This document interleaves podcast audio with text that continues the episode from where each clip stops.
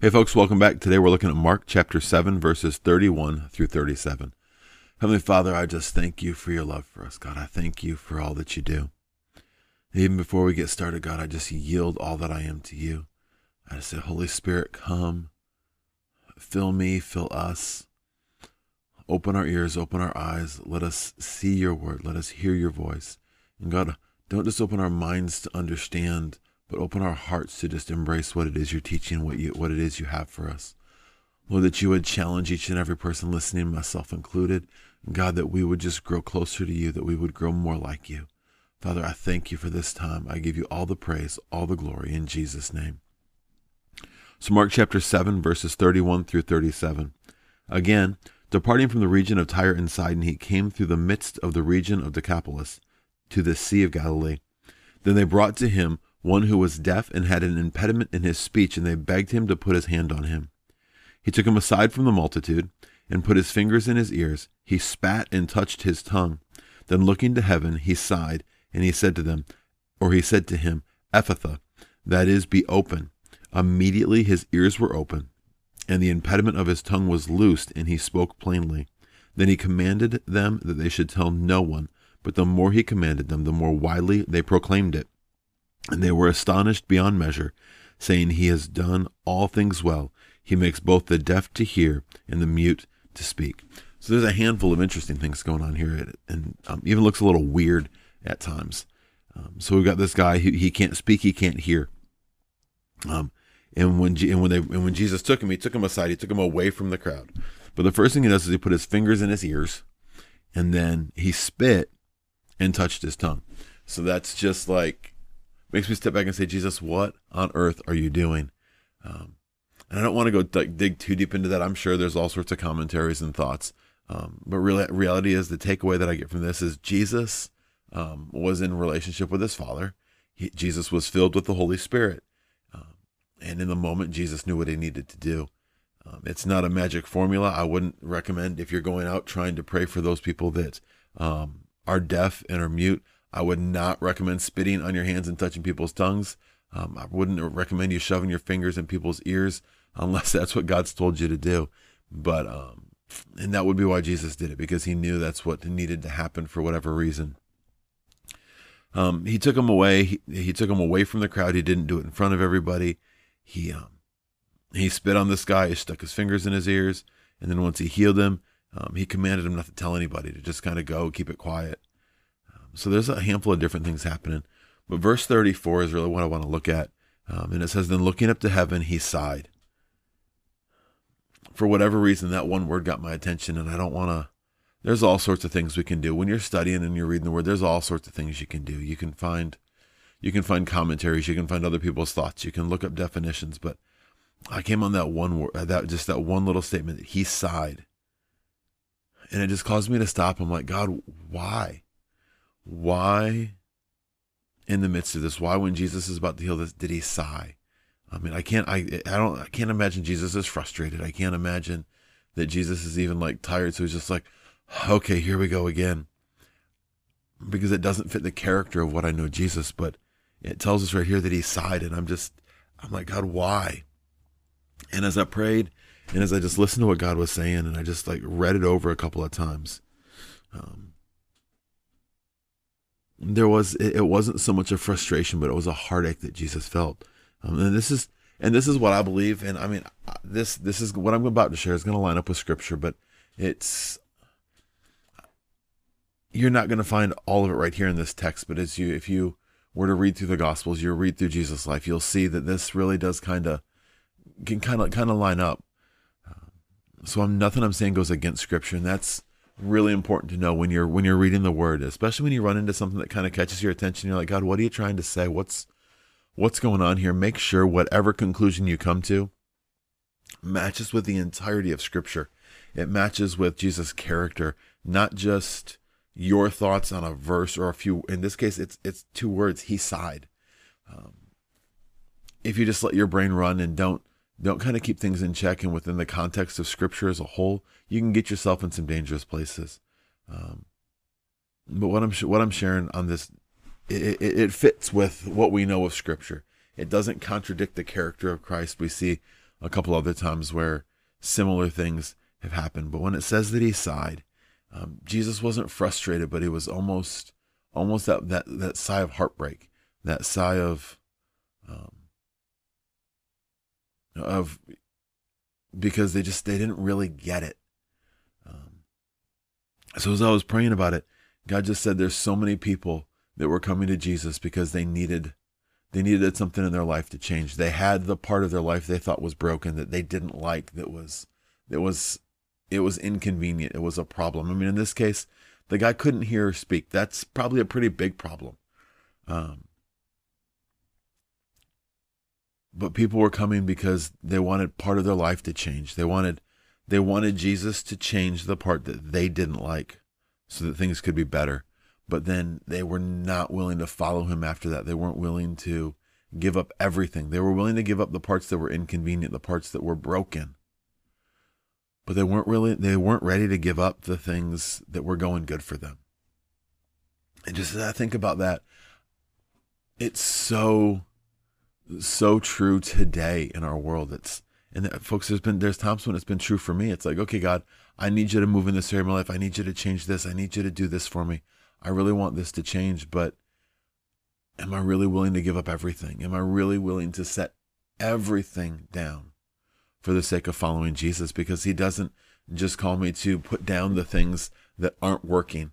Um, he's not just saying, okay, um, he's not just saying to the alcoholic, okay, I'm going to take the alcoholism away and I'm going to make that better. He's saying, but I'm also going to take your frustration and your um, away from you. I'm also going to take um, maybe this hobby that you've got that you know that it consumes you i also want you to let go of that um, he's not just he's not just taking away the addictions or the sickness he's saying i want your entire life to be committed to me i want the entire purpose and driving force behind your life to be to grow up and be like me um, but so many times we see that that's not what people did they came they got their healing they got what they got what they needed and what they want wanted from Jesus.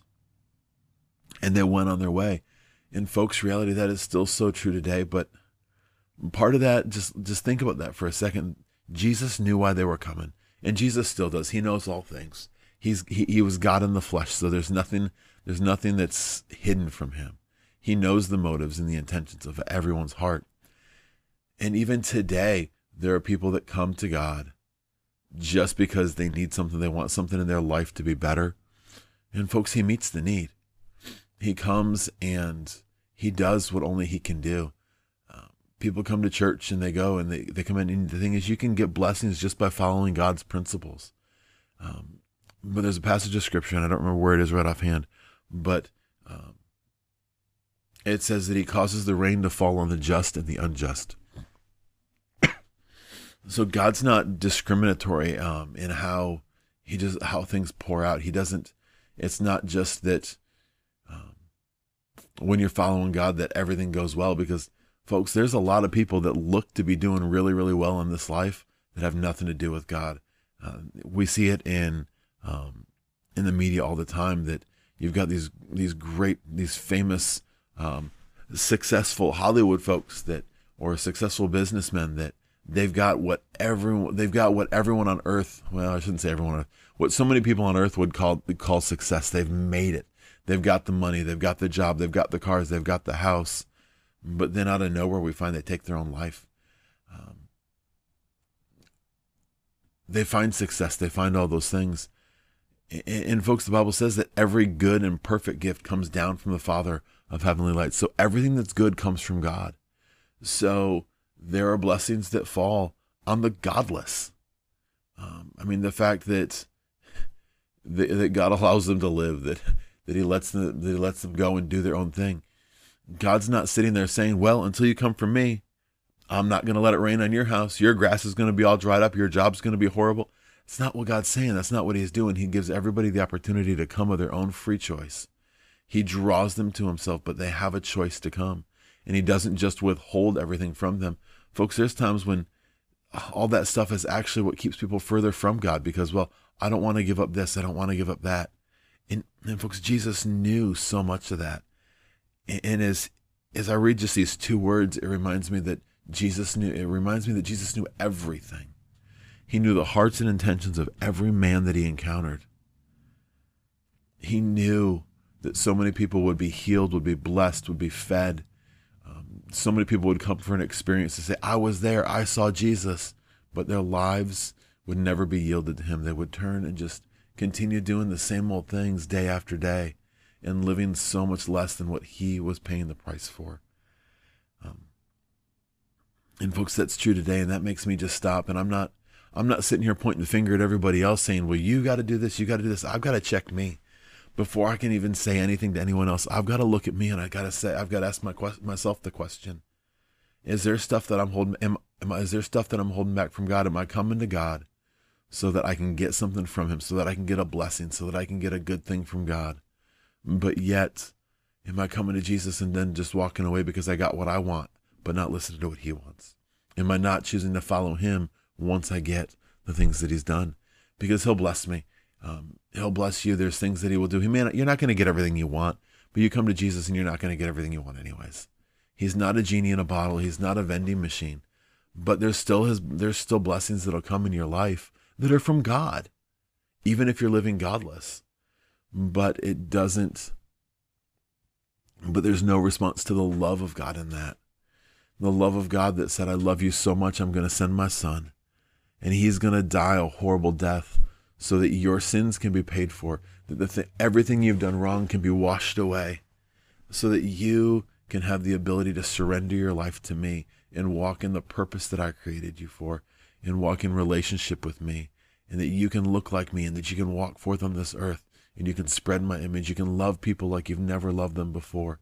You can walk with the authority and the power of my son but in order to do that, you actually have to follow me. You can't just come to me for the blessings, but you have to come to me because I love you and I've got a plan for you. Um, so all and folks, it's all that all that came out of just two words. He sighed.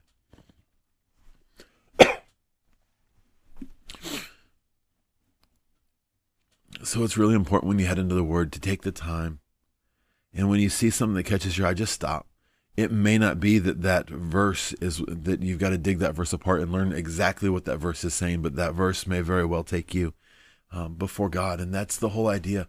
As we read the word as we come to him in his word it's not that i'm trying to memorize and learn well why did he say this? Why did he do that? Why is this word here? What does this word mean? That's not what i'm after.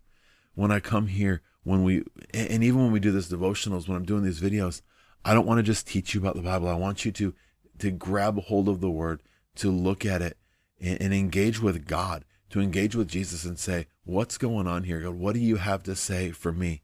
And really, the challenge that He gives me in this is to keep my eyes on Him, not get distracted on other things, but to walk out what it is He is calling me to. Because, folks, I know there's some very specific things that God's called me to.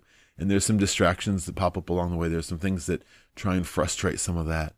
Um, I'm living in the same world you are, you guys are and we're going to have difficulties. We're going to have trials, but to keep my eyes fixed on Him, to not worry about all that other stuff that's going on, but just focus and impressing on Him because He loves me. He's called me with a purpose.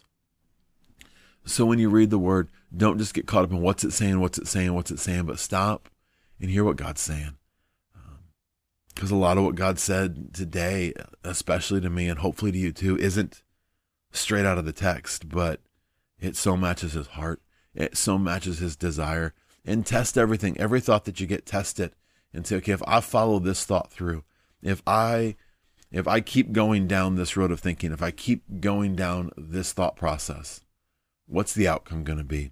In this case, if I keep following this, if I keep following this thought process, that I need to follow Jesus, that I need to not just be what he's looking after, what he's, um, what I can get from him, but just give him my life and follow him deny myself, pick up my cross, following him in everything, that takes me closer to him. That takes me down a road that would bear fruit in the spirit, that would bear fruit in this life.